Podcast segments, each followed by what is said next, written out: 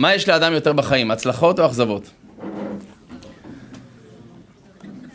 מה יש יותר, כאילו, הצלחות או כישלונות, נקרא לזה, בסדר? לא, גם וגם אני יודע. לכן אני שואל, מה יש יותר? לא מה יש, מה אין בכלל. לא, תכלס, מה יש יותר? זה הקדוש ברוך הוא, לא, אתה מבין? יש מדי פעם הצלחות, אתה אומר, זוכר. מדי פעם יש. ככה שאל אותי השבת אה, בן אדם. אה, הייתי השבת עם אה, מלון בצפון, עם ארגון שנקרא איחוד הצלה. סניף בני ברק, ניגש אליי אחד המתנדבים שם ואומר לי, הוא בא קצת מוגבל, זאת אומרת, אני רואה שהוא קצת מוגבל. והוא שואל אותי את השאלה, מה יש יותר בחיים, אכזבות או הצלחות או, או כישלונות? ואז הוא מספר לי על עצמו, כי אני רואה שהוא קצת מוגבל. הוא מספר לי שעד לפני שנה הוא היה בחור רגיל, אדם בן 30 פלוס, אבל אתה יודע, צעיר ברוחו, הכל בסדר, בריא בגופו, לא, היה לו קצת לחץ דם גבוה, זה הכל, היו צוחקים עליו, וואלה, אתה, זה לחץ דם יש לך, שתהיה לי בריא, כאילו. אבל לא, אתה יודע, לא משהו מיוחד. עבד באיזו ישיבה מסוימת, הוא אומר לי, בוקר אחד אני נכנס, קוראים לו חיים גולד, בוקר אחד אני נכנס אחרי התפילה למיטה, אתה יודע, קצת לנוח קצת, ושיהיה לי כוח להמשך היום. תשע בבוקר נכנס למיטה, מכוון את השעון לסביבות 11 ולפתוח את היום ככה, והוא קם ב-11, פותח את העיניים, והוא אומר, אני לא מצליח להזיז את הגוף. אני לא מצליח להזיז את הגוף. העיניים נפתחו לי, הפה זז, לא יכול להזיז את הגוף. עכשיו, הוא חובש באיחוד הצלה, אז הוא עושה ישר אחד ועוד אחד, מבין, בואנה, קיבלתי אירוע מוחי. אירוע מוחי. עכשיו, בחור צעיר, לא תגיד, אירוע מוחי. עכשיו, הוא לא יכול להזיז את הגוף. עכשיו, הוא יודע שאירוע מוחי, אין הרבה מה לעשות חוץ מלהגיע לבית חולים כמה שיותר מהר, ויש לך שלוש שעות, זהו. אחרי שלוש שעות אפשר כבר לארוז אותך. מה הוא עושה? עכשיו, הוא לא, לא יכול לזוז מהמיטה. הוא קולט, הדבר היחיד שהוא מצליח להזיז טיפה את יד שמאל. זה הכל. עכשיו, טוב, איפה הפלאפון? איפה... הוא לא יודע כלום, הוא מבולבל מהשינה. הוא מרים את עצמו טיפה עם יד שמאל, הוא קולט שהטלפון נמצא על השולחן. אבל אתה יודע, באמצע החדר. טוב, הוא, הוא מבין עכשיו שהוא נגד השעון, הוא מפיל את עצמו מהמיטה, כן, מפיל את עצמו, גורר את עצמו, גורר את עצמו לעבר השולחן, מתחיל להזיז את השולחן ככה, אתה יודע, שה, שה, שהטלפון ייפול. מצליח להפיל את הפלאפון, הפלאפון עליו, עכשיו הוא מתלבט למי הוא מתקשר. למי הוא מתקשר עכשיו? עכשיו הוא מתלבט, מד"א, איחוד הצלה, אולי איזה חבר טוב, כי אתה יודע, עכשיו זה עניין של זמן. עכשיו עד שהם יבואו, מה יבואו? הוא בא להתקשר, מחליט להתקשר לאחד הכוננים באיחוד הצלה, שהוא חבר טוב שלו, שהם היו יוצאים הרבה לקריאות ביחד. אז הם מכירים אחד את השני, מבינים אחד את השני, הוא אומר, אני מתקשר ישר אליו. מתקשר אליו, איך שהוא מתקשר, הוא רואה בפלאפון, אין בטריה. זאת אומרת, זה כאילו, או אדום כזה, או כבר מראה לך איזה שני אחוז, כאילו, או שהוא עונה על ההתחלה, או שזהו, הלך הכל. והחבר שלו בנס אומר, עונה על, הקר... על הצלצול הראשון. עכשיו הוא בא להגיד לו, יוצא לו מהפה, אה, אה, אה, בגלל האירוע המוחי, כל הדיבור הלך. כי זה צד ימין, כל הדיבור נפגע לו. עכשיו, תאר לך אתה, בוא נעצור שנייה. שנזכה אלה, אחותים משנים, הכל בסדר, נכנע, תאר לך חבר שלך מתקשר אליך, ועושה לך ככה, מה עובר לך בראש בהתחלה? כאילו, דפוק, תאמין לי, מנתק לו בפנים, תאמין, צריך עזרה מקצועית, הוא לא נורמלי. מה, אני ילד בן שלום? מפגר, מפגר, מפגר. לא חבר שלו, לא חבר שלו יותר, כאילו. איזה חברים בחרתי לי, תאמין לי, מה, אתה נורמלי, אתה משועמם כאילו? אבל החבר שלו כאילו בנס, באמת בנס, כאילו, קולט, זה לא, אחי, אנחנו לא ילדים קטנים, בסדר? ונסגר הטלפון, נסגר הטלפון. הוא מבין, הוא מנסה להתקשר אליו, הוא לא, לא עונה לו. החבר שלו אומר, יש לי הרגשה קרה, מה שלוקח את האופנוע שלו, טס כמה שיותר מהר, הוא יודע איפה החדר שלו נמצא בישיבה, הוא יורד למטה, הוא מוצא אותו, ישר, אתה יודע, מגן דוד ישר, אתה יודע, טיפול נמרץ, מגיעים לבית החולים, אומר, אשפזו אותו בתל השומר, בטיפול נמרץ, זה נקרא חדר שמונה. חדר שמונה זה החדר הכי קרוב לגן עדן, מה שנקרא. זה התחנה האחרונה, משם אתה אודרו בשמעלית, אתה מבין? זה חדר שה... כאילו, החיות כל הזמן עליו, כאילו זה חדר של המסוכנים. הוא אומר, ברוך השם הוא ניצל מזה. יצא מזה, סיפור שלם. הוא אומר, ניצלתי מזה, ואתה יודע, עכשיו זה השיקום, ואז הוא אומר לי, אתה יודע מה, מה, מה לפי דעתך יש אדם, לאדם יותר, הצלחות או כישלונות?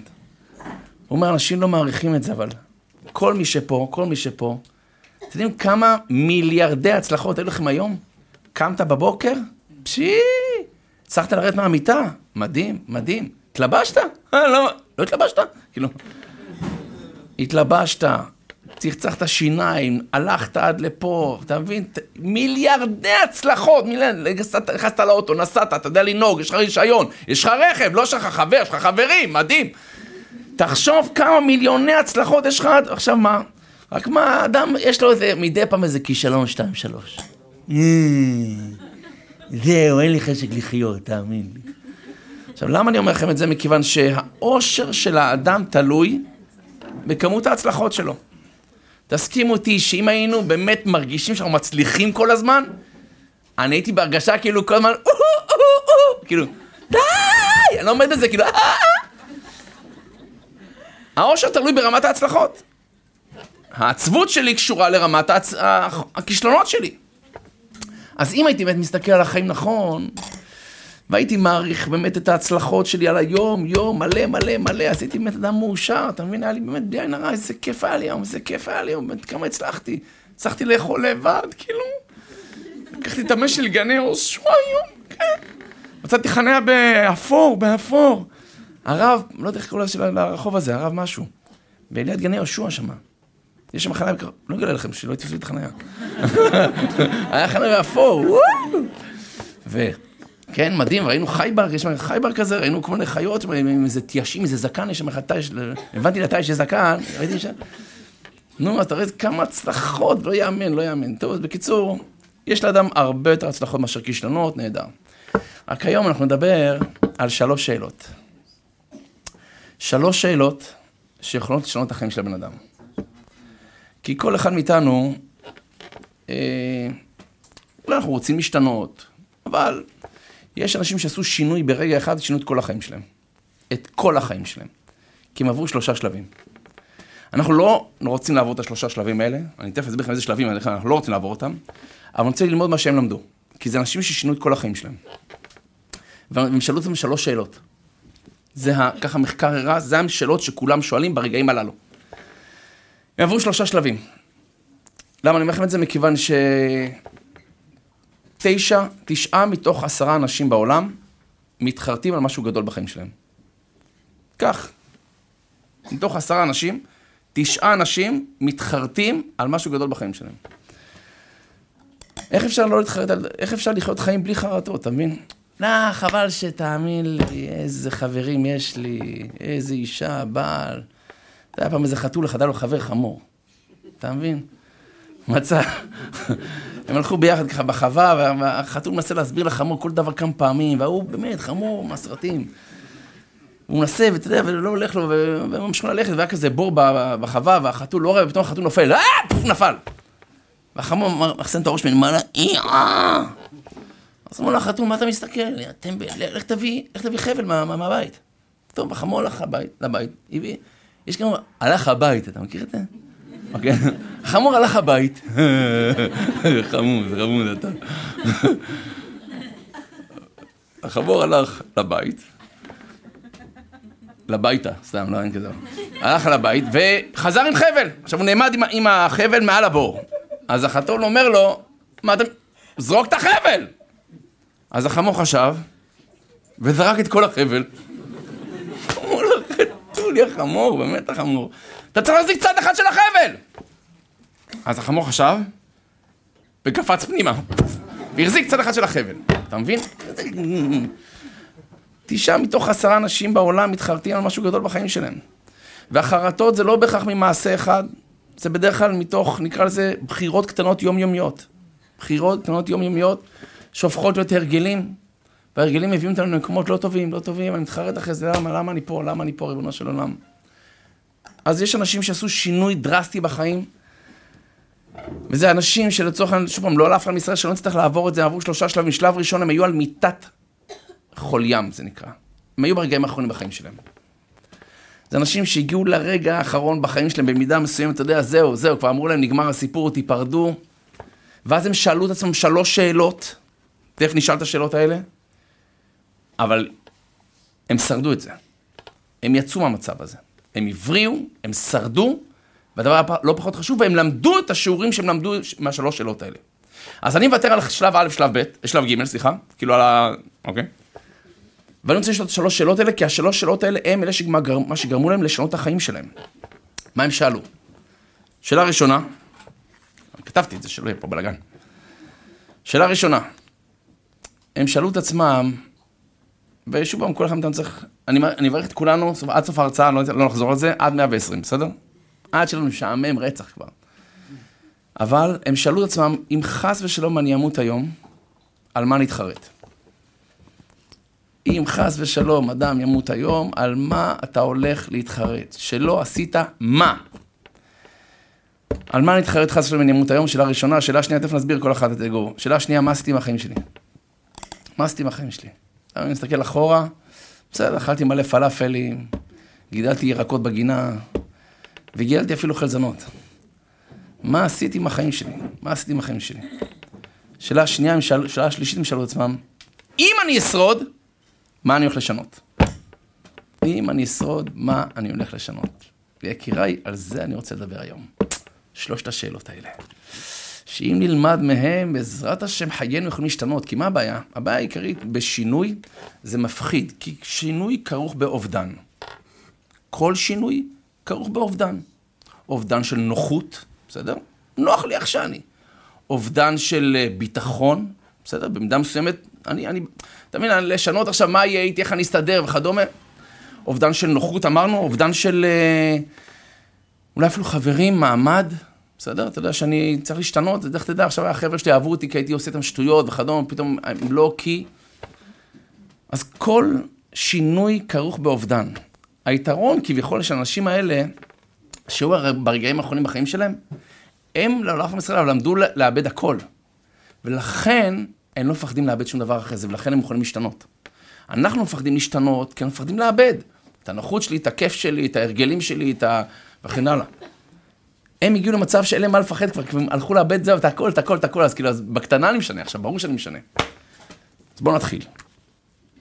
מה, על מה אנחנו נתחרט חס ושלום, אחרי שאם אדם ימות היום, כן, מה הוא יתחרט? אז כתבתי לעצמי כמה דברים. א', אני זוכר, סיפרתי את זה לפעם, הייתי באילת, פגשתי בחור צעיר, אומר לי, הרב, הלכתי ברחובות אילת יום אחד, ואני רואה אישה מבוגרת יושבת ובוכה. יושבת ובוכה. יושבת למה את בוכה? ואז היא אומרת לו שהיא הייתה רבה עם בעלה.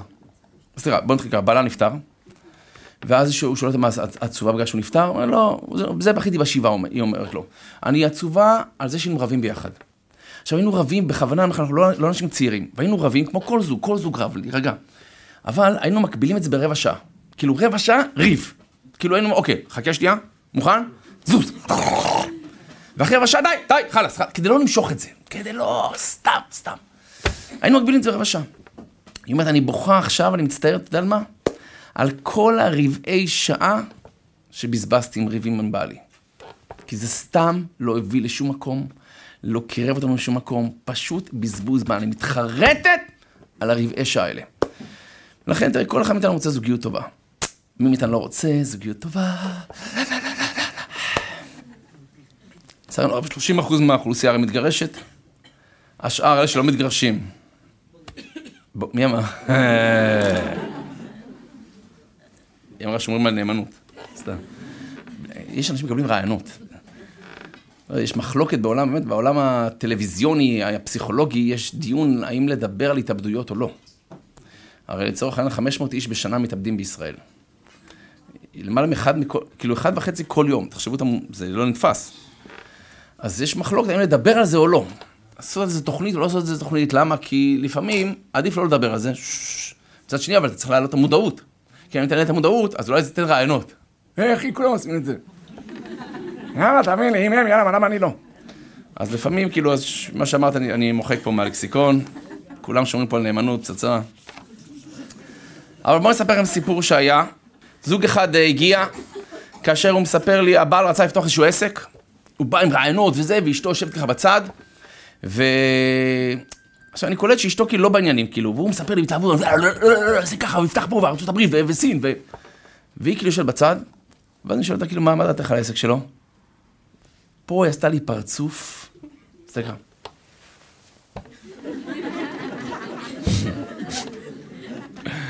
קלטתי איזה נחת היא עושה לו. או ההפך גם. ואז אמרתי לה, מה, מה קרה? אני עזוב אותו, תאמין לי, גם כן, לא משתף אותי בשום דבר, יאללה, עם החלומות שלו, לא יודע לסדר את הברז דולף, הברז דולף לשנתיים, הסכין, חול, סין, ברז, ברז! עכשיו, זה לא פשוט, כי המצב שלנו לא טוב, לא טוב, באמת לא טוב, זה רק התחיל כדי לקלף את השכבה העליונה של הנייר, שכאילו הכל בסדר, אתה מבין? הוא באמת בעסקים כל הזמן, לא חוזר בכלל הביתה, הוא חוזר רק בשבתות, וגם אז הוא ישן בסלון, המצב לא טוב, באמת לא טוב. אבל אז שהוא שמע את זה, אתה מבין, ככה מדברת עליי, ואז הוא פתח את הפה שלו, אמר לה, אם, אם לא היה לך שני בנים, עוד הייתי מדפדף אותך!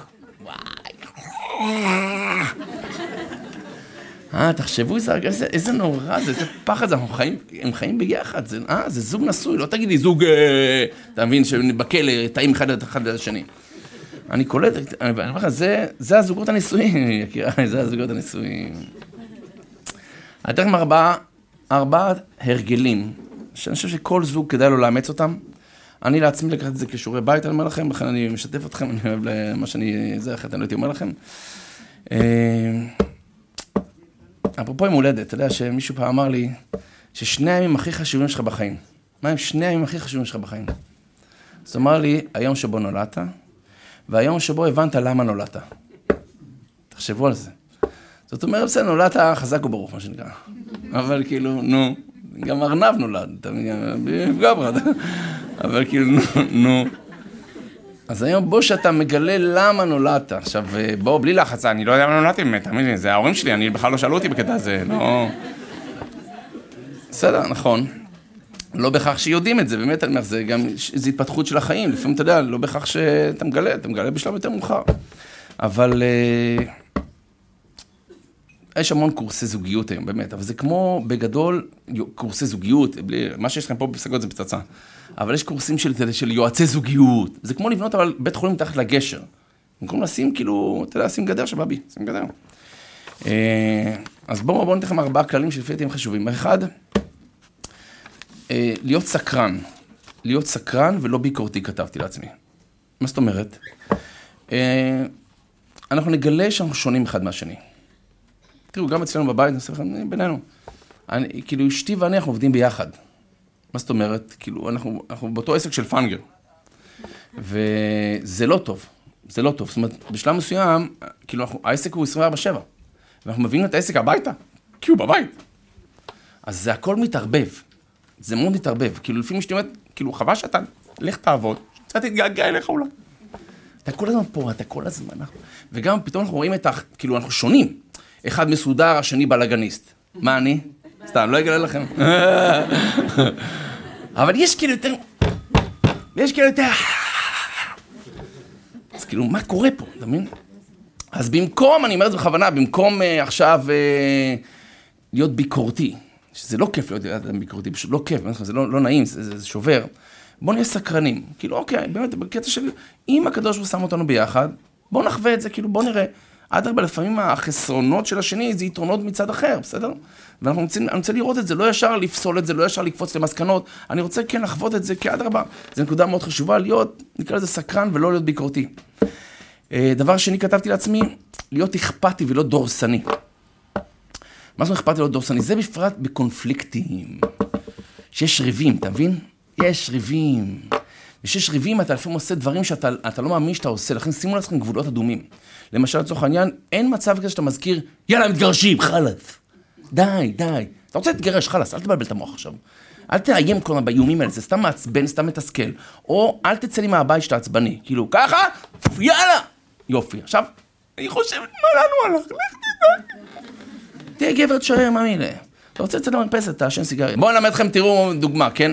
התורה מספרת לנו על פרעה.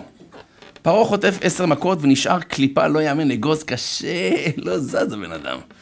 עד שבמכה התשיעית, במכה התשיעית, כבר הוא אומר למשה רבנו, ויקרא למשה, והוא אומר לו, לכו עבדו את השם. כאילו פרעה במכה התשיעית, מכת חושך, חלאס, אומר למשה רבנו, אתה יודע מה?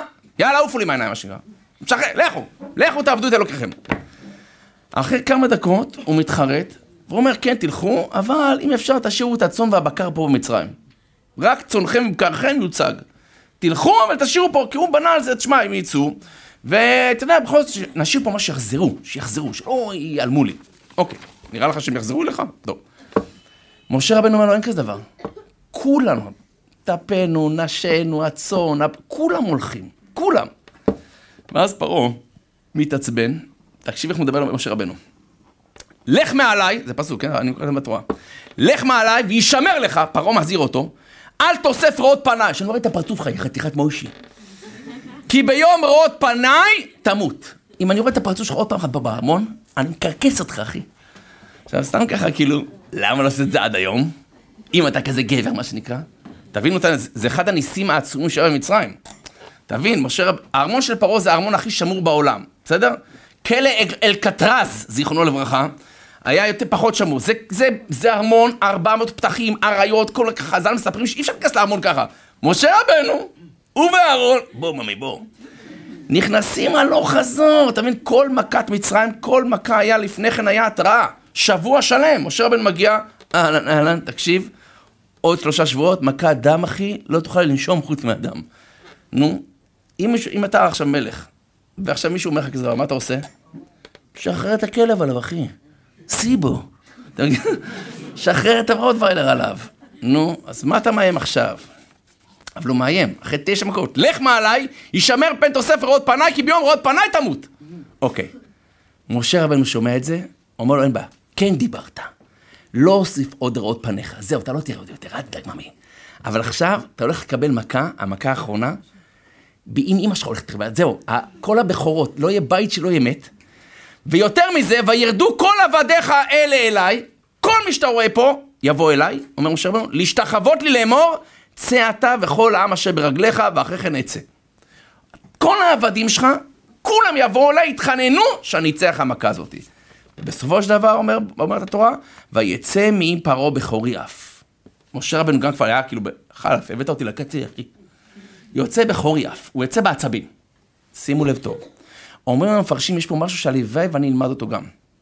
משה רבנו עצבני, לפי דרגתו. שמע, הוא ענב ענב, אבל הביא אותו לקצה, אוקיי?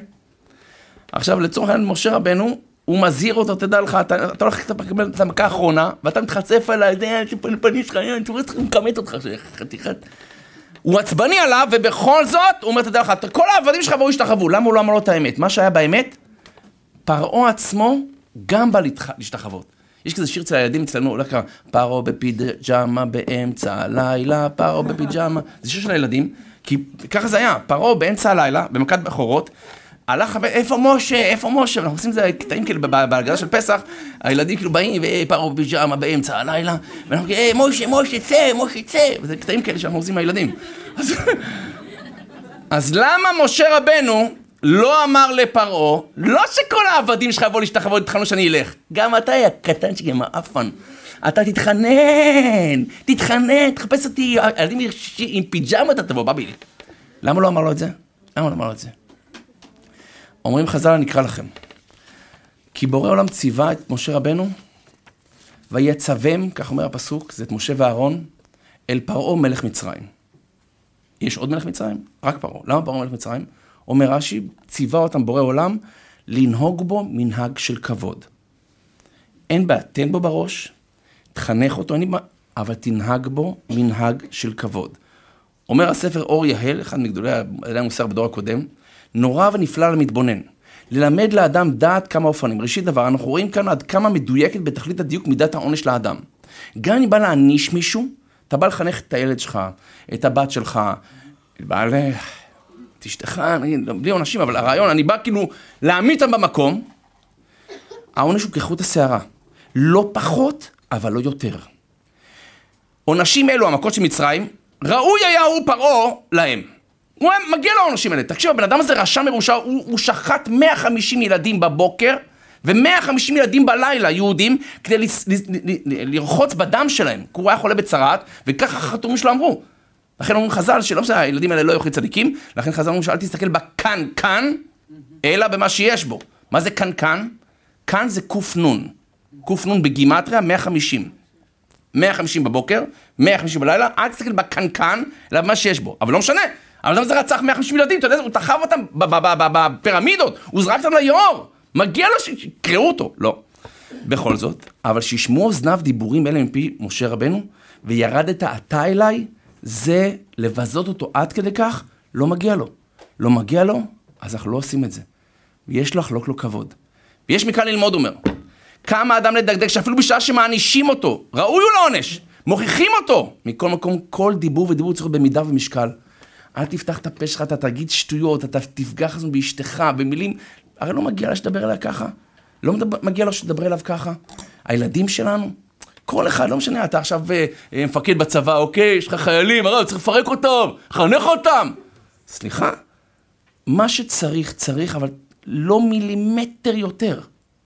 מי יחליט מה צריך, מה לא, זו עוד שאלה, אני אומר לכם. לפעמים אנחנו, מי אמר שמה שאתה חושב שזה מה שנכון, בגלל שאבא שלך חינך אותך ככה?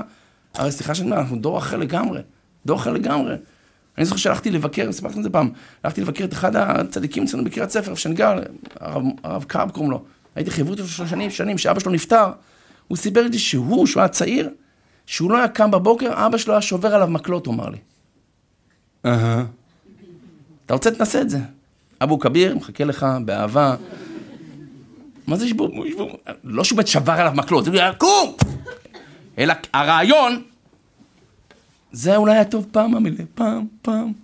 היום חס ושלום, אני תחשוב על זה, תחשוב. אני אומר את זה כל אחד מאיתנו, לפעמים אתה עצבני, לפעמים אתה רוצה להעביר מסר, לפעמים אתה כועס, ואתה פותח את הפה שלך, שתהיה לי בריא, נשמה. תהיה אכפתי, ואל תהיה דורסני. זאת אומרת, אדרבה, תבין שהשני הוא גם בן אדם. אשתך גם בן אדם, בעלך הוא גם בן אדם. הוא עשה טעות, נכון? הוא עשה טעות. קשה להודות בטעות, לא פשוט להודות בטעות. תהיה אכפתי, אל תהיה דורסני. זה הדבר השני, אמרנו, הראשון היה סקרן, אל תהיה ביקורתי, השני אכפתי, לא דורסני. שלישי, תשאל ואל תניח. מה זאת אומרת?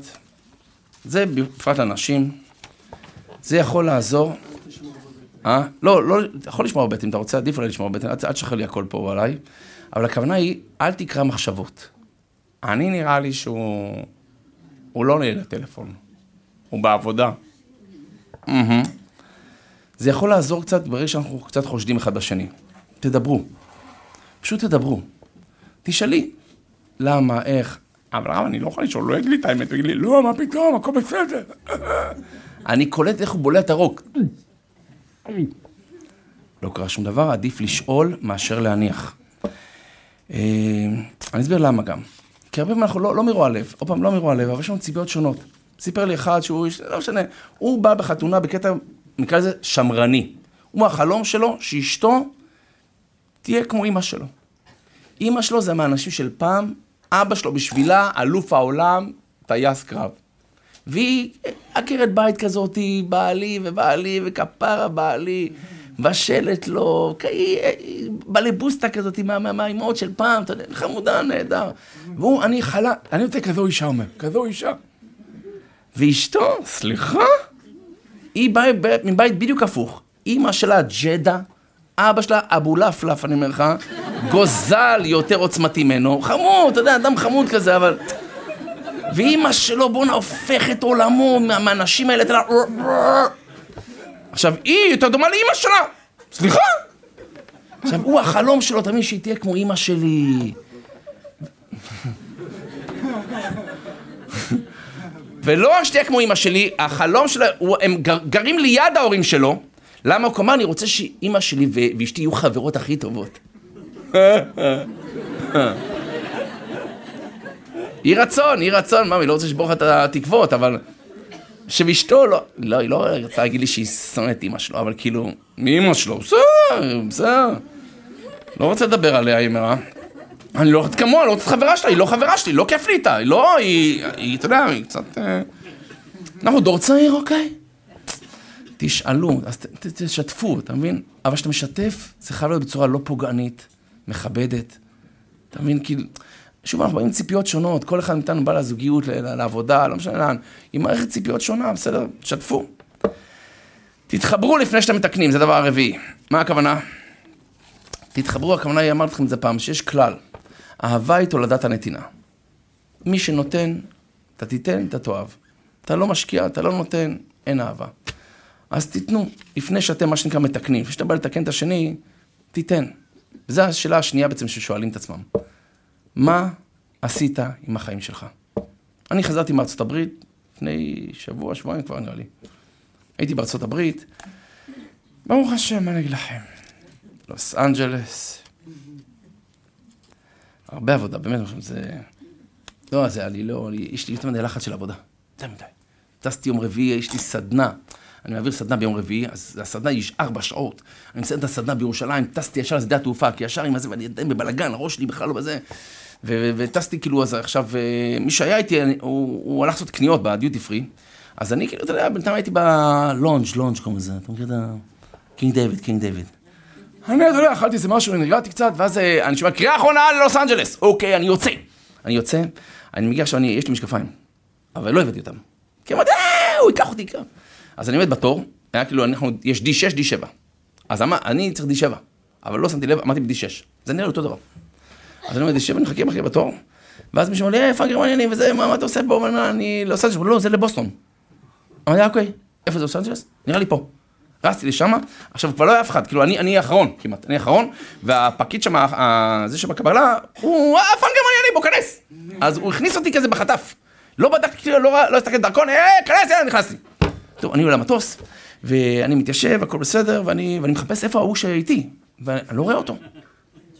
טוב. המטוס גדול, אני לא תחפש אחד אחד, אולי הוא שם שמיכה על הראשון, יכול להיות. טוב, אני במטוס, והכל בסדר, ובשלב מסוים אני... בטיסה, כבר לילה, אתה יודע, נרדמתי, לא נרדמתי. ואז רציתי לשאול מתי נוחתים, באיזה שעה, אני צריך לדעת אם אני מתפלל שחרית במטוס, או, או כאילו אני הולך למניין. אז אני שואל את הדיילת, תגידי, באיזה שעה נוחתים? באיזה שעה נוחתים? היא אומרת לי בשעה שש בבוקר שעון בוסטון. מה? עכשיו, לא, לא, לא הראיתי לה שכאילו שאני המום, אמרתי לה, אה, אוקיי.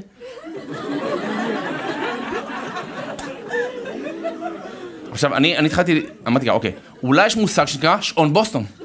כאילו, לא יודע. יש כזה מושג אולי, אני לא יודע, אני לא מבין בדברים האלה, יש דברים שאני לא יודע בחיים, בסדר? אני אמרתי אולי זה, זה אזור בוסטון, וכאילו לא רוצה להיות דפוק, מה, אתה לא יודע, זה שעון בוסטון? אז כאילו, אה, בסדר. ואז התחלתי להיכנס לסרט, רגע. אני פתאום התחיל הכל לרוץ לראש, הייתי בתור לבוסטון. אז אולי אני, אולי אני טס לבוסטון? כאילו? אני טס לבוסטון, כאילו? עכשיו, לא הבאתי פלאפון, אני לא, כלום, אמרתי, אני באתי ככה לבבלה, כאילו, אתה יודע, אני בא רק לשבת, רק לשבת אני חוזר הביתה כבר. אז כאילו, לא עד שזה השעות, אני לא, כלום. ואני כאילו, אמא.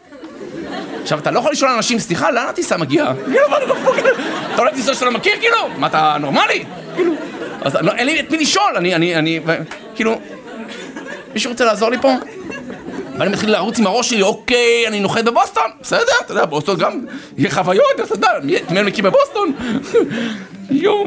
ואז כאילו באתי לאיזה ילד אחרת, שהיא לא יודעת שאני מפגר לגמרי, אז באתי לדיילת אחרת, ואמרתי לה, באיזה שדה תעופה אנחנו נוחתים?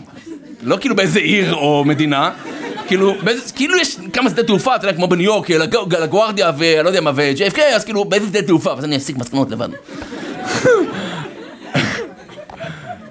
אז היא מסתכלת עליי כאילו כמו איזה חייזר. באלקס, כאילו לוס אנג'לס. עשתה לי פרצוף שהתעצמנתי, אני... היום גם היה לי קטע כזה, היה לי קטע כזה, אני אומר לכם, השם מאמין בניסיונות. הייתי עם הבן שלי, בגני יהושע, בסדר? עכשיו, הוא בא עם אופניים, זה הבן שלי הקטן, הוא בא עם אופניים, ואני רץ, אני רץ, אוקיי. אז אני לבוש כאילו בגדי ריצה, הכל אני רץ. ובשלב מסוים הוא התעייף, יש, יש. אני שמח שהוא מתעייף ככה.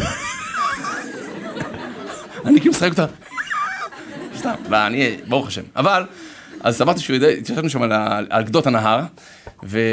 והיה שם איזה אחד עם מצלמה כזאת ענקית, אתה מכיר, מצלמה כזאתי, והייתה איזה סבתא זקנה כזאתי, שאמרה לה צלם, אתה יכול לצלם אותי? עכשיו הצלם כאילו, מה יש לי זמן בשביל להרגיש אז הוא מצביע עליי, הוא יצלם אותך. כאילו, עכשיו הייתי בטוח כי מכיר אותי, וכאילו פאנגר טלוויזיה, הוא יצלם אותך. לא, לא, הוא לא רואה אותי מטר בכלל. בקיצור, אז, היא אומרת, למה שהוא יצלם אותי? יצלם אותי אתה? הוא אומר, לא, אני הולך, הוא, הוא פה שהוא יצלם אותך. ואז היא אמרה, הוא לא יצלם אותי! עכשיו, היא עשתה בקול כזה של כאילו, עצבני. עכשיו, התלבטתי, האם היא עצבנית כאילו, בגלל שאני חרדי כאילו? מה, מה הבעיה שלך? מה כאילו, מה, אני לא, לא אצלם לך בגלל שאני חרדי כאילו? או שאמרתי, הוא יתסבר עליו, כי הוא לא, למה לא צלם? ואז התלבטתי אם להגיד לה, כן, פרצים לנו לצלם אותך עכשיו. התחצפת? רציתי לא לצלם אותך, תשכחי מזה, תשכחי, תשכחי, אני חרדי, לא מסתכל על בנות בכלל. מה, מה, איפה את? איפה את? כאילו, פרינציפ אני אראה לה מה זה. לא, היא פגעה בי, אוקיי, זה ליד הבן שלי, אוקיי, זה ליד הבן שלי. אבל, כן, יש לי סרטים עליך, אנשים יעזור לי. ואז התעליתי על עצמי, אני אומר לכם. אמרתי לה, בשמחה אני אצלם אותך, תביאי את הטלפון. תלמד, הרבצתי שוטים שמה, אמרתי, שנייה, יש פה חושך, בואי לפה. כאילו, אתה יודע, אני עשיתי לה בוק, בוק עשיתי לה, אני אומר לך. בקיצור, התעליתי, התעליתי, ואז היא, מה זה בירכה אותי? כפרה, כל הכבוד לך, נשמה, השם מברך אותך, באמת בירכה אותי. אמרתי לה, תודה רבה, תודה רבה. בקיצור, למה אני אומר לכם את זה? מכיוון ש...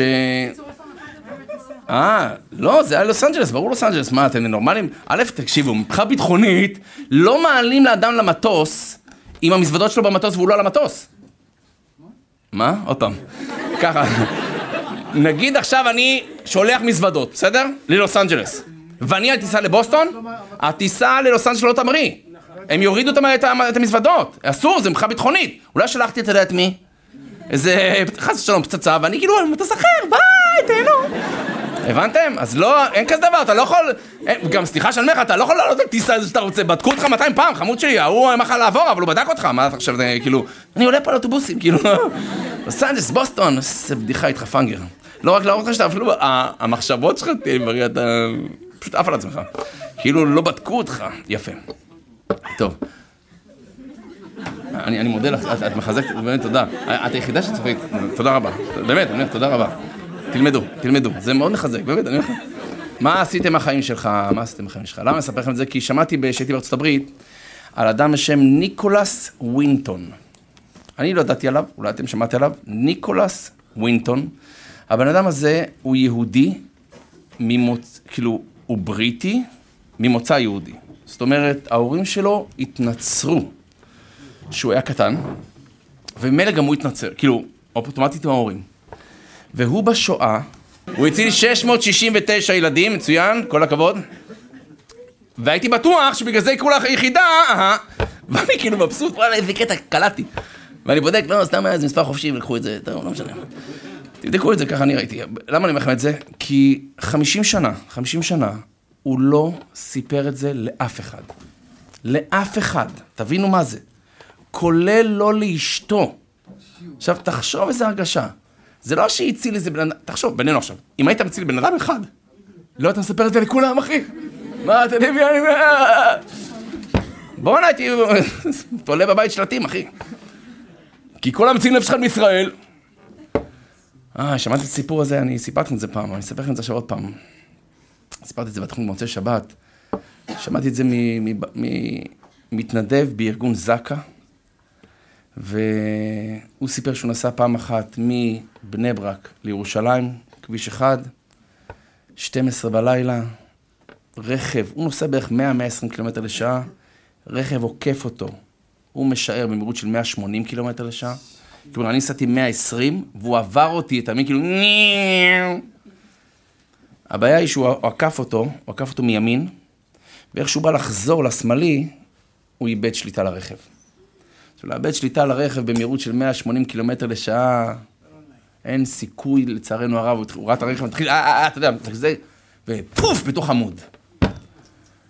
הוא אומר, עכשיו תבין, אני, אני מתנדב בזק"א, עכשיו זק"א באמת זה ארגון של, של צדיקים, לכן את האמת. זה מבחינתי, על פי ההלכה היהודית, אדם שיהודי ש, שמת, או נהרג, או, או נרצח, כל טיפת דם שלו צריכה לבוא לקבורה. זה כבוד המת נקרא. זאת אומרת, שנבין את זה, בגד שלו, כל דבר, כל דבר, לא הלכה ישראל שלא נדע מהדברים האלה, על פי ההלכה היהודית, כל טיפת דם של יהודי שמת צריך לבוא לקבורה. עכשיו, נו, בינינו עכשיו. לצערנו הרב, כל יום יש תנועת דרכים עם כמעט הרוג אחד. מי יטפל ב... כאילו, הוא נהרג, נו מה, עכשיו מישהו ילך לדאוג לזה, מי, ידאג? הוא עומד, כפרה, יאללה, כאילו, חס שלום, אתה יודע, מה נעשה? מה, מישהו ילך עכשיו באמצע הלילה, ל... ל... ל... מה? אז זה הם. זה ארגון שלם, ארגון של מתנדבים, אף אחד לא מקבל שקל. זיהוי, זה זק"א, זיהוי קורבנות אסון. אני הייתי, אני, אני מכיר אותם, מה שנקרא, מהפיגועים שהיה פעם, אתה יודע, היינו רואים אותם כאילו לבושים, בזה, הולכים, אוספים כל מיני דברים שמרחם. לא כל יום אומר לי יש לנו עבודה, כל יום. כל יום שעבודה יש תאונות דרכים, יש כל יום, לצערנו אנחנו מתאבדים, אז כל יום, נו, אז, אז תבין, אדם מתאבד, יש כל מיני איך להתאבד. לפעמים צריך לאסוף. בקיצור, הוא אומר לי, אז אני מתנדב בזק"א מצד אחד, מצד שני גם באיחוד הצלה. אז יש לי תיק של עזרה ראשונה מאחורה. אני רואה את התאונה מול, מול הפנים שלי, עכשיו תבין, בדרך כלל כשמזעיקים אותך לקריאה, יש לך כמה שניות שאתה יכול להתארגן, מה שנקרא, להתאפס לעצמך, אוקיי, אני הולך לראות מראות לא פשוטים, בסדר? אבל פה אני רואה את זה מול העיניים שלי ואין לי זמן לחכות אפילו. אני עוצר את הרכב, אני רץ, מעוצמת המכה, הרכב פגע בעמוד, מעוצמת המכה הרכב נקרע לשניים. תבין, אז חצי אחד בעמוד, אני מגיע, אני רואה הרוג אחד ודאי. אני מבין שאין לי מה לעשות, אני רץ קדימה, 50 מטר, חצי רכב שני, אישה, אני רואה אותה במצב של, אה, זה נקרא פצוע אנוש, אומר לי. ואם אנוש, הכוונה רגל אחת כבר בצד השני. עכשיו, תבין, אני, אני מתנדב באיחוד הצלה. אני, אבל אני אומר לך את האמת, אני לא, יש כאלה שמתנדבים שהם כל יום קופצים לדברים. אפילו פעם שלוש ביום. הם ממש כאילו עובדים בזה, אבל הם מתנדבים. אני, אני עשיתי את זה בגלל שאני מורה באיזה בית ספר, ושלחו אותי לעשות את הקורס הזה, שאם חס ושלום, אז אני לא חי את זה. ופתאום אתה עמוד מול מצב כזה, אתה צריך לתפקל. אתה צריך לתפקד, צריך לתפעל את העניינים, מה עושים? איך עושים חוסם עורקים, איך עושים הנשמה, אני יודע, אבל אתה יודע, פתאום אתה לא יודע איפה להתחיל בכלל, כי הבן אדם הזה פצוע קשה. אני מנסה מה שאני יכול לעשות, כאילו, אני, אה.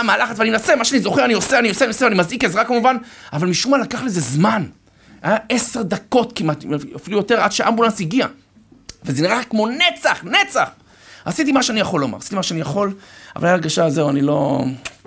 אתה יודע, איך שהגיע, נתן, אז אני, אז אני נסקתי אחרוני, נכנסתי לאוטו, עשר דקות לא יכולתי לצאת מהאוטו, לא יכולתי לצאת מהאוטו, מהמראות שראיתי, מהכל, לא יכולתי לצאת מהאוטו, לא היה לי כוח להניע את האוטו אפילו, אתה יודע, אני הייתי... נסעתי הביתה, לא יכולתי להירדם כל הלילה. אני אומר לך, שבועיים לא יצאתי מהבית, סתם מהמראות, ו... ואז אחרי שבועיים התלבטתי. אני חוזר לעבודה, כמובן אין לי ברירה, אני צריך לתפעל, יש לי משפחה, יש לי ילדים, אבל uh, התלבטתי אם להמשיך את ההתנדבות או לא אומר. האם להמשיך את ההתנדבות או לא. תשמע, אני מתנדב, לא חייב לעשות שום דבר בינינו, לא מקבל כסף על זה. התלבטתי אם להמשיך או לא. ואז אמרתי שבסופו של דבר החלטתי, תראה, למה התחלתי מלכתחילה להתנדב? כי הבנתי שיש חשיבות בהצלת חיי אדם, זה אני רוצה לעזור לאחרים, אז נו, המטרות האלה לא השתנו, והחלטתי שאני ממשיך. והוא המשיך בהתנדבות. ובסוף השנה היה טקס, זה נקרא מתנדב, מתנדב השנה. ובחרו בו, והעלו אותו לבמה. ואמרו לו, טוב, אתה מתנדב השנה, ספר, וקצת סיפרו עליו גם, אתה יודע, הוא היה שש שנים מתנדב, וקרה לו מה שקרה לו לפני פחות משנה, והוא התלבט אם להמשיך איתנו או לא, ויכול להיות שהוא ממשיך איתנו, ותספר את הסיפור, וספר, הוא אמר, התאונה הייתה קשה מאוד, חצי רכב זה, בחורה אחת, בין חיים למוות, ניסיתי מה שאני יכול, לא יודע, לא יודע מה קרה, אבל היה הרגשה של כנראה לא הצלחתי, והייתי מועסק מזה, אבל החלטתי שאני ממשיך. כי אם המטרה נכונה, אני ממשיך. ואז הוא אמר, המנכ"ל של, כאילו, הנשיא הארגון אמר, אני החלטתי לתת לך את המגן הזה, אבל לא אני אתן לך אותו. אלא הבחורה שאתה הצלת, נמצאת פה בקהל, והיא תיתן לך את זה. והיא קמה מתוך הקהל, עדיין הייתה צולעת, והגיעה, באה לתת לו את המגן, ואמרה לו, אני רוצה לתת לך את המגן הזה, ולהגיד לך תודה בשם בעלי, בשם הילדים שלי, בשם ההורים שלי, בשם החברות שלי, במקום, במקום העבודה שלי. אתה לא יכול להבין מה אתה עשית, פשוט אני כל הזמן חיכיתי מתי להגיד לך את זה, אבל אתה הצלת את החיים שלי פשוט לא כמשמעות. מה עשית עם החיים שלך? אז אותו ווינטון, ווינסטון, אה, ניקולס ווינטון, הציל 669 ילדים ולא סיפר את זה לאף אחד 50 שנה, עד שיום אחד אשתו ירדה ככה לבייסמנט, למרתף, ורצה לסדר כמה דברים, והיא מוצאת ארגז.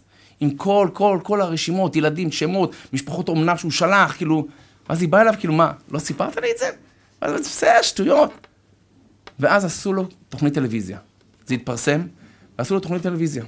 ובתוכנית טלוויזיה, אתה יודע, יש, יש לנו קהל, הקהל יושב שם, ואז מראיינים אותו ואומרים לו, תשמע, אתה לא, לא, לא פגשת אף פעם אפילו אה, מתנדב, כאילו, אה, אה, אה, ילד אחד שהצלת? אומר, לא, לא, זה... ואז הם אומרים שכל מי שנמצא פה בקהל, זה הילדים שלך, וכולם קמו ומחאו לו כפיים. ואני אומר לך, אני ראיתי את זה, יצא לי הלב אתה אומר כאילו, ואז אתה שואל את עצמך כאילו, אוקיי, מה עשיתי עם החיים שלי? אז אוקיי, כל אחד עם, ה, עם החיים שלו, וכל אחד עם מה שהוא עשה בחיים שלו, אבל uh, סתם קוריוז מעניין, אחד מהילדים שהוא הציל, זה יהודי בשם הרב יצחק טוביה וייס, הוא אדם מאוד מבוגר, הוא 96, הוא הראש העדה החרדית, כאילו הבד"ץ, מה שנקרא, העדה החרדית, הגייבד, מה שנקרא אב בית הדין, זה, זה אחד מהילדים. אחד מהילדים, והוא כתב, שהוא נפטר לפני, הוא נפטר לפני חמש שנים, הוא כתב מכתב למשפחה, שאחרי שזה התגלה, שהוא זה שהוא המציל, הוא אמר, שנים לא ידעתי מי זה המציל שלי. שנים לא ידעתי למי אני חייב את החיים שלי. ואז התברר שזה אותו אה, ווינסטון. סתם, אנחנו לא יכולים להבין באמת מה, מה באמת אדם עשיר בעולם. ולכן הדבר האחרון, השאלה האחרונה היא, היא, מה אני אעשה, מה אני אשנה אם אני אשרוד? תשאלו את עצמכם, מה, מה הייתם עושים אחרת? מה הייתם עושים אחרת בחיים שלכם? אם היינו מקבלים את החיים במתנה שוב פעם. ואני אומר, אני אומר את זה מכיוון שיש פה שני דברים. האחד, ישנה תופעה שאם אתה הולך עם מישהו, אתם יוצאים להליכה. בשלב מסוים, אתם תשוו קצב. או שאתה תשווה את הקצב איתו, או שהוא יישר את הקצב איתך. עד כך שאפילו אתם תלכו במה שנקרא עם אותם צעדים. ואז תרגיש לא בנוח ואתה תנסה לשנות אולי קצת. אבל אתם תשוו קצב. זאת אומרת, בשלב מסוים, בואו נגדיר את זה ככה, כל אחד מאיתנו בא לעולם כיחיד ומיוחד, אבל פעם אנחנו עוזבים את העולם כהעתקים של. אני כל הזמן משווה את עצמי לאחרים. עכשיו, אם אני אשווה את עצמי לאחרים שהם יותר ממני, אז, אז בעזרת השם אולי, אולי נשאף לי יותר. לפעמים גם זה מדכא אותי, כי תראה לאן הם הגיעו, תראה מה אנשים עשו בחיים, אז אין לי סיכוי. אם אני אשווה את עצמי לאנשים שפחות ממני, אז אולי אני סתם מרגיש טוב עם עצמי, כאילו, ברוך השם, הרב, אני לא, הרב, אני בלי עין הרע. מה בלי עין הרע? אתה יכול פי מיליון, זה כמו שאדם, הוא אלוף השכונה בסטנקה. צריכים לספר עם זה פינות היינו משחקים אה, לפני עידן הטלפונים. אה, אז אה, היינו משחקים בשכונה, אתה מבין, אז הוא אלוף השכונה בסטנקה, אבל אתה יכול לשחק בליברפול, אבאלה. אתה מבוזבז, חמוד שלי, לא, אני הכי טוב בשכונה, אחי, אני ליגה. זה לא קשור, מתוק שלי, אתה מסוגל להרבה הרבה יותר. אז להשוות עצמי לאחרים זה טעות מאוד גדולה. מה אתה תשנה אם יש לך הזדמנות? ואני אומר את זה מכיוון שאנחנו מאוד מאוד שואפים ליישר קו עם מי שאנחנו. מה זאת אומרת? אתה מגדיר את עצמך מי אתה, מגדיר, מגדירה מי את, וההתנהגות שלך, את כל הזמן תנסי ליישר קו עם מי שאת חושבת שזה את. זאת אומרת, אם אני חושב שאני אדם שמרני, לא תראה אותי עושה כאילו אה, פרצופים. כן, אני, אני שמרני. ההתנהגות שלי תתיישר עם, ה, עם מי שאני. אם אני חושב שאני ספורטאי, אז גם אם אדם הוא לא מתאמן הרבה מאוד זמן, אם הוא, זה אני ספורטאי, תמיד ספורטאי, אתה תראה שיש לו סך הכל גוף בסדר, הוא סך הכל משתדל לשמור על עצמו. אם אני חושב שאני שמן, הרב אני שמן, תמיד הייתי שמן, אני שמנמן דובון, חמוד. אז אתה תראה גם הוא אוכל ככה, הוא גם מתנהג ככה. זאת אומרת, אני מחליט מי אני, ותכף נראה איך אני מחליט את זה, אבל אני מחליט מי אני, ואז כל ההתנהגות שלי, אני מנסה ליישר אותה לפי מי שאני. עכשיו, מי החליט מי אני? רוב הפעמים החליטו בשבילי. אולי ההורים שלי, אולי החברה שגדלתי. אני פוגש מישהו, נתתי הרצאה באיתמר. יש מקומות שאנשים גרים... אין לי בעיה, תגעו איפה שאתם רוצים, אבל תזמינו אותי להרצאה. אני... בוא'נה, זה לא פשוט, בחבר'ה, כל הכבוד, זה לחץ תחת. ועוד אמרו לי אחרי זה, איך, איזה אמיץ אתה, שאתה בא ככה לבד? אמרתי, מה אמיץ? אם אתם מספרים לי איפה זה לא הייתי בא. סתם, זה לא כזה מפחיד, אבל כאילו, אוקיי. אז ניגש אליי מישהו חמוד, אתה יודע, אמר לי, הרב, אני... אני לא יודע קרוא וכתוב. אני לא יודע קרוא וכתוב. אני עובד בבניין, אני לא יודע קרוא וכתוב. הוא בחור מתוק, אני אומר לך, ממש מתוק. מי החליט שהוא יודע לקרוא וכתוב? בוא נשאל אחרת, ממתי הוא חושב שהוא לא יודע לכתוב, לקרוא? ממתי? לפני הרבה מאוד שנים. הרבה מאוד שנים. לפני הרבה מאוד שנים שמנו איזה תקרת זכוכית מעל הראש שלנו, והחלטנו, זהו, אני לא מסוגל. אני לא יכול, אתה מבין? אני ניסיתי הרב, אני לא יכול. ובדרך כלל, אני לא יכול הזה, אתם תראו שאני, גם אם אני מסוגל, אני לא אתן לעצמי, כי לא, אני, אני, זה לא אני, סתם אני עובד על עצמי. כל זה בנוי על טקסים. טקסים הכוונה היא הרגלים שלי יום-יום. אני עושה דברים מסוימים שזה מביא אותי למי שאני. אם אני אשנה את הטקסים שלי, אני אשנה מי אני. לכן תבחרו מה אתם רוצים להיות. אל תעוף לעצמך יותר מדי, כי היה פעם איזה אריה. הוא קם בבוקר, תראה, מלך היער. הוא בא לאיזה צבי, אומר לו, מי מלך היער? מי? והצבי אומר, אתה, אתה מלך היער, אתה מלך היער. הוא ממשיך ככה עצבני, הוא רואה איזה שועל, מי מלך היער? מי? והשועל, אתה המלך, אתה המלך. הוא רואה איזה פיל, תופס אותו גם, בוא'נה, מי מלך היער? מי? פיל מסתכל עליו ככה, עם החלק, תופס אותו ברגל, וואו, וואו, וואו, באיזה עץ, אתה רואה את האריה, אז הוא מסתכל ככה על הפיל שמתחיל ללכת, לא סופר אותו, אז הוא אומר לו, אריה, זה שאתה לא יודע את התשובה, זה לא אומר שאתה צריך להיות אלים. אתה מבין? זאת אומרת שכאילו, מלך היער, אתה, אתה לא חמוד שלי, אוהבים אותך, אתה, אתה לא מלך היער. וכי אם אתה חושב שאתה מלך היער, אתה יכול לעשות גם טעויות. אני אתן לכם טיפ אחד, תזכרו אותו. אם ישאלו אתכם למה הייתה גלות מצרים, למה, למה, למה כל הסיפור הזה היה? יכולים לספר לי? למה, למה כל הסרט הזה היה? כל הקטע עכשיו, בגלל זה צריך לאכול מצות שבוע שלם, נו מה. אי אפשר לדלג על זה? מה הבעיה שלנו? אני לפני שנה ראיתי את זה, בשבילי זה היה חידוש, כי יש אולי הרבה סיבות. רוחניות יותר, רוחניות פחות. ראיתי תשובה אחת שנמצאת בספר שנקרא פסיקתא חדתא. זה כנראה אחד המדרשים לפני 1,800 שנה. והוא כותב שם משהו מפחיד, ואני אקרא לכם את זה סתם שתבינו את העוצמה של הדבר הזה. והוא כותב ככה, לנו היה, יש ארבע אימהות, איך קראו להם? שרה, רבקה, רחל ולאה. הרי ליעקב היו ארבע נשים. היה לו גם את זלפה ובלהה. זאת אומרת, חלק מהשבטים, למשל גד, דן, אשר, נפתלי, הם ילדים של השפחות. יש 12 שבטים, מבחינתנו כולם אותו דבר, אבל לא תמיד זה היה ככה. ותקשיבו מה הוא כותב בספר הזה, לפני 1800 שנה. וכי מאחר שישראל חביבים, למה מסרם ביד אויב? אם הקדוש ברוך הוא אוהב את עם ישראל, למה הוא שם אותנו כביכול, זרק אותנו למצרים?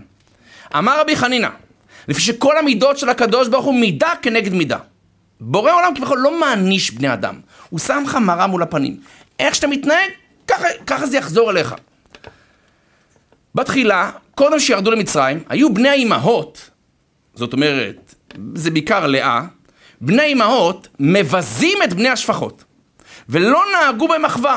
זאת אומרת, בני האימהות, זאת אומרת, יהודה, ראובן, שמעון, הם התייחסו לבני השפחות כאילו, אה, אתם הבני, ילד כאפות אתה, אתה, אתה הבן של השפחה הזאתי. הם הרגישו עם האף טיפה, או פה לפי דרגתם, אז אנחנו לא יכולים להבין בכלל מה זה, אבל הם לא נהגו במחווה. קצת התנשאו. כן, בצדק, לא, בכלל לא מעניין אותי, התנשאו. והיה דבר קשה מאוד בעיני הקדוש ברוך הוא. בורא עולם ממש היה כואב לו. מה זה יש? יש עדה אחת טובה יותר, עדה אחת פחות טובה, ההוא מצפון זה, ההוא מדרום זה, ההוא... מה, מה, מה, מה? היה דבר קשה מאוד בעיני הקדוש ברוך הוא. והייתה רוח הקודש צווחת ואומרת, כולך יפה רעייתי. זאת אומרת, זה בשיר השירים, כולך יפה רעייתי. לא השבט הזה, ההוא, ההם, כולך יפה רעייתי. אמר הקדוש ברוך הוא, איך אני אעשה שיקבלו את בני השפחות? איך אני אעשה שאני איישר קו עם כולם? הורידם למצרים, ויהיו כולם עבדים. ובשעה שנגאלים אתן למצוות פסח, והתעסקו בה, הם ובניהם ובני בניהם עד סוף כל הדורות, וכולם יגידו, עבדים היינו לפרעה במצרים, ונמצא כולם שווים. זאת אומרת, הוא אומר, תבינו, זה, זה דבר מפחיד, אני אומר את זה לעצמי, אתה מבין? לפעמים אתה מרגיש כאילו, וואלה, אני טיפה יותר מ... כן, ברוך השם, מה שנקרא, ברוך השם. אין כזה דבר. זאת אומרת, אדרבה, יכול מאוד שאתה קיבלת אולי מעלה נגיד, אז אתה מחויב פי אלף אפילו יותר. אתה צריך לעזור למי שמתחתיך, לא לרדת עליו או להתנשא מעליו או לחשוב שאתה יותר טוב ממנו, להפך. אתה אולי, נקרא לזה מזיד, הוא שוגג, כי אתה יודע, אתה חכם, הוא פחות. אתה צריך לעזור לו, הוא, במצב אולי יותר טוב ממך, אתה עשיר, הוא עני. העשיר צריך, יהיה לו הרבה יותר דינים מאשר העני, אין לו מה, הוא מסכן, לך יש כסף, בוא נראה מה עשית עם הכסף שלך. זאת אומרת, אנחנו צריכים לפתוח את העיניים ואת הלב שלנו טיפה להבין אולי את המלך היה, אבל שלא, אתה רואה איזה סתירה, אתה מבין? ויזעזעו אותך. ואדרבה, תנסה לעזור בפרט למי שבתחילת הדרך, למי שמשתדל. אני אסיים לך רק דבר אחד. אייל היה לו סיפור, אספר משהו, אני זוכר פחות או יותר, אז פשוט אני עולה לי, אז אני... אייל היה לו מיני מקצועות, הוא היה גם נהג אוטובוס. עדיין? אה, בסדר, מצוין. ויצא לו לעשות קו של uh, קריאת ספר, איפה שאני גר, ובני ברק, בסדר? עכשיו מישהו יודע, זה קווים שבערב שבת, כאילו לפני שבת, עמוסים לחץ לחץ. כולם, אתה יודע, זה יציאת מצרים, אתה רואה כולה ילדים, אה, אה, כולם, קדימה, יאללה, יעקב, אברהם, מוישי, דוד, תעלו, אתה מבין? והוא קיבל כאילו את הנסיעה האחרונה, זאת אומרת, הוא האוטובוס האחרון, זהו. אחריו כבר זהו, כבר נכנס שבת, מה שנקרא. והתאונה בדרך, העיכובים, קיצור, אייל התחיל לשמור שבת. אה, אסנת אשתו היקרה, היא כבר, כבר שנים, וגם, והוא עובד יפה. והוא ככה, אתה יודע, אני עוד אעקוף אותה בעזרת השם, הוא עקף לי, אגב, נראה, סתם, לא נסכסך עכשיו. אה, שומר שבת. בשלב מסוים הוא קולט, בגלל כל העיכובים שהיה, הוא בכניסה לבני ברק, ואם הוא עכשיו נכנס לתוך בני ברק, הלך, אין, אין, אה, הוא, לא, הוא לא הגיע הביתה לשבת, כי הוא צריך לנסוע עד, לח, עד לראשון לציון, שם זה כל האוטובוסים, שם הוא שאיר את הרכב, ואחרי זה לנסוע לחולון. זאת אומרת, הוא לא יספיק, זה שזה שלושת רבעי שעה עד כניסת שבת, אין סיכוי, אין סיכוי. טוב, מתקשר לאשתו, אומר לה, תקשיבי, אני לא, אני לא מגיע, אני לא מספיק. אני לא, אני לא מגיע הביתה, שבת, אני לא מגיע שבת. ועכשיו, אייל הוא בחור מקסים, אבל לא בדיוק עם שטריימל וזקנקנים. זאת אומרת, לא הייתי יודע אם הוא שומר שבת או לא שומר, אתה לא יכול לדעת. מי שישב מאחוריו, אחד האברכים, שומע את כל הסיפור עם אשתו, ואמר לו, מה, אתה לא, לא תגיע הביתה בשבת? אמר לו, לא, תראה, שלושת רבעי שעה, פחות או יותר. אני נכנס, רק סיבוב בבני ברק זה שלושת רבעי שעה, אתה מבין? אני צריך לנסוע לראשון לציון, מראשון לציון לחולון, אין סיכוי, אין סיכוי. אז האברך הזה לקח יוזמה, ואמר לו, תעצור, תעצור את האוטובוס. עכשיו, כאילו, מה תעצור? אני צריך, אתה יודע, תעצור את האוטובוס, כאילו. אני, אני, אני קצת מכניס את זה יותר... רציתי לקח את המיקרופון, והוא עומד מול כולם ואומר להם, תקשיבו, הנהג שלנו שומר שבת. אם הוא נכנס איתנו עכשיו לבני ברק, הוא יצטרך לחלל שבת, או שהוא לא יוכל להגיע הביתה בשבת. אנחנו פה נסתדר. אני אומר לו עכשיו לעצור, כולנו יורדים, אנחנו מקדשים שם שמיים, אף אחד לא מתלונן פה, הוא מסתובב ועכשיו נוסע הביתה. נתן הוראה, אייל עצר, כולם ירדו. אתה מבין? אף אחד לא אומר איזה חוצפה, נתבע את קווים, חכה. כולם ירדו. הוא נסע הביתה והגיע איזה כמה דקות לפני שבת. עשר דקות לפני שבת, אשתו התקשרה לאשתי אחרי זה במוצאי שבת, וכאילו באמת, א', כל הכבוד ליוזמה של אותו אברך, ותראה, אבל בדרך שאדם רוצה איך מוליכין אותו, אם אדם באמת רוצה להצליח בחיים, אם אדם באמת רוצה לא להתרגש ממה שקורה איתו בחיים, אז אני אומר, בוא נשאל עצמנו שלוש שאלות. נזכה עד 120, אבל אם זה היום האחרון, על מה אנחנו נתחרט שלא עשינו? אני אומר לך, אף אחד לא מתחרט, לא אכלתי יותר בני במבות, חבל הייתי אוכל במבות יותר, איזה בלבול. קצת דברים יותר ברומו של עולם, אני אומר לכם, מה עשיתי מהחיים שלי? וכולנו פה חיים ונזכה למלא את החיים ברק דברים טובים. והדבר האחרון, אם, אנחנו, אם הוא ישרוד, מה הוא ישנה? אנחנו נשרוד, כי אנחנו נשאר פה עד 120, מה, מה אתם רוצים לשנות? ותתחילו היום, כי מעט אור דוחה בהם לחושך. נזכה ככה להתחזק, אמן כן יהי רצון. תודה רבה, בהצלחה.